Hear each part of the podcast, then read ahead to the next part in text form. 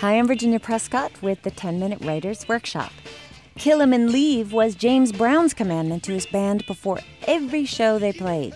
It's also the title of a biography of the soul legend by James McBride. The National Book Award winner is also a musician and a composer, and we sat down with him just before his appearance at the Writers in the Loft series at the Music Hall Loft in Portsmouth, New Hampshire. Here he is, taking it to the bridge. This is the 10 minute writer's workshop with James McBride. Which do you think is harder to write? Is it the first sentence or the last? Um, the first sentence by a lot, because um, you're framing the story as soon as your pen hits the page. So you, you better aim your your gun in the right direction. Pardon the the bad metaphor, but you, you better be you better be shooting straight. Otherwise, you'll your characters will run away with you. Do you edit as you go and rewrite that sentence, or do you wait until the end? I rewrite everything. I rewrite everything, and I rewrite it usually right after I write it. Um, sometimes I'll push into the first 30 or 40 pages and just leave it alone. Uh, but ultimately, I come back to it just to make sure that the building blocks of the story are solid. So, what for you is your worst distraction from getting your work done? Oh, I, I have no distractions. I write for a living.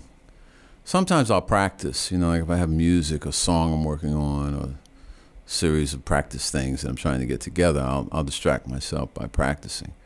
But, uh, you know, I'm a single father. I take my son to school, and uh, I get up early. I get up at 4.30. And then I go to the gym sometimes, like three or four times a week. And then I come home and fix my kid something to eat. I write a little bit and fix him something to eat and get him out the door if he's with me. And then uh, then I come back and I just hit it until I get sleepy. And I take a nap of poo, a little nap of poo.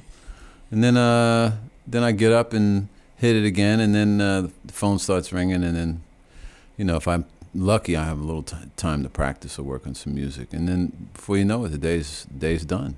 That's pretty disciplined. Are, are there habits that you would encourage other writers or new writers, especially, to pick up to help them stick to it? Well, you know, music teaches you the you know the habit of discipline because if you don't practice, you just don't get any better. If you don't work at it, you it, it leaves you. After a while, you just get used to the pace of it, and it becomes normal. I mean, for new writers or young writers or writers who are new to writing, the the trick really is to rewrite. I rewrite everything even letters, you know. For songs too. Oh yeah, I rewrite songs too. I mean, sometimes you know music will will come and you just don't touch it, but uh, you don't really have to rewrite music that much because if it's not really happening, it's not going to make it to the end, to the last bar anyway.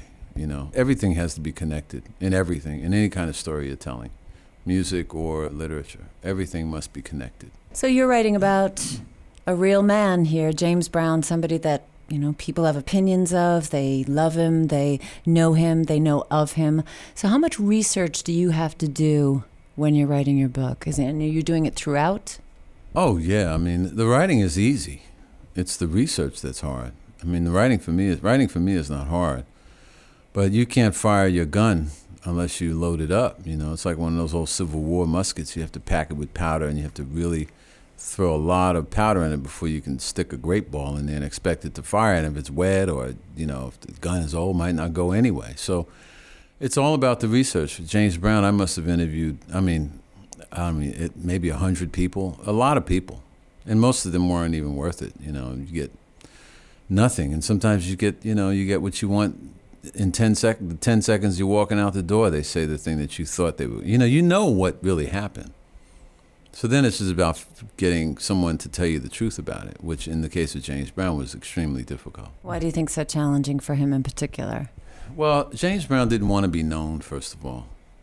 You know, he, he didn't want anyone, he had everyone in compartments, you know, managers, band, white, black, everybody was. So he moved around in a lot of different circles. And also, he just had a lot of fear and paranoia, a lot of. He was a Southerner, he had a lot of the complexities of Southern people and the, you know Southern people generally like try to be real proper. They could be losing everything, and they'll still serve you, you know, Coca Cola on a little one of those little floater things, whatever those placemats, and you know everything's hunky dory and all that, you know. So he had a lot of complexity, and he didn't want people to know about that. What for you is the best environment for writing? Uh, I don't need to be anywhere. You know, I, I can't write like you know looking at the harbor and all that. Sh- I can't do that. I mean, the magic is on the page. I can't look out into the water and the birds are tweet. I don't need any of that stuff. Just get to work, hit it. You know, count it off. Let's go. It doesn't matter where it is. I can write anywhere. I was writing for a long time in Holiday Inn Express. You know, just because I hated the smell of the carpet, people, and uh, you know, I just hated it. So it made me really just work hard to get it done. I wrote a whole book in a Holiday Inn Express. Are there other books or other tools that you'd recommend for other writers to learn about writing or to help them hone their craft? Well, I mean, for beginning writers, uh, Bird by Bird, I can't remember the t- the author's name. It's uh.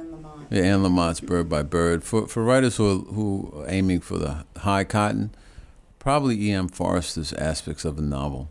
It's a good book to read. And the other thing is just to read good, simple stories. You know, simple, really simple stories. Not people who are like, you know, taking, you know, taking ten pages to describe a leaf and all that kind of stuff. It's like hearing Sinatra sing. I mean, Sinatra just sang the melody. You know, boom, bop, do, do that. Or you can go see one of these jazz guys who, you know, you start playing at seven and three hours pass, and you look at your watch and it's seven fifteen. You know, I mean, what the hell? I mean, who, I don't. You know, keep it simple. What do you think the most common mistake is that new writers make, and maybe that you made as a young writer? Thinking your work is really good, and making people read your work. I, you know, I never ask people to read my work. When I was married, I asked my ex-wife to read my work. Maybe that's why I'm not married anymore. poor, poor woman. I think uh, writers who believe they have something to say are often mistaken. Then why write? Well, for me, uh, you know, writing chooses you. You don't choose to write. And secondly, I don't know what else to do.